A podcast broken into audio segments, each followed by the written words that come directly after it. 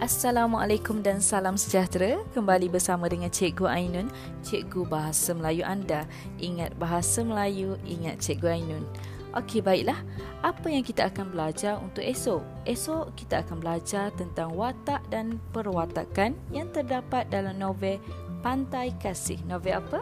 Novel Pantai Kasih. Baiklah, terdapat lima watak yang kita akan bincangkan. Yang pertama ialah Dr. Raiha iaitu watak utama.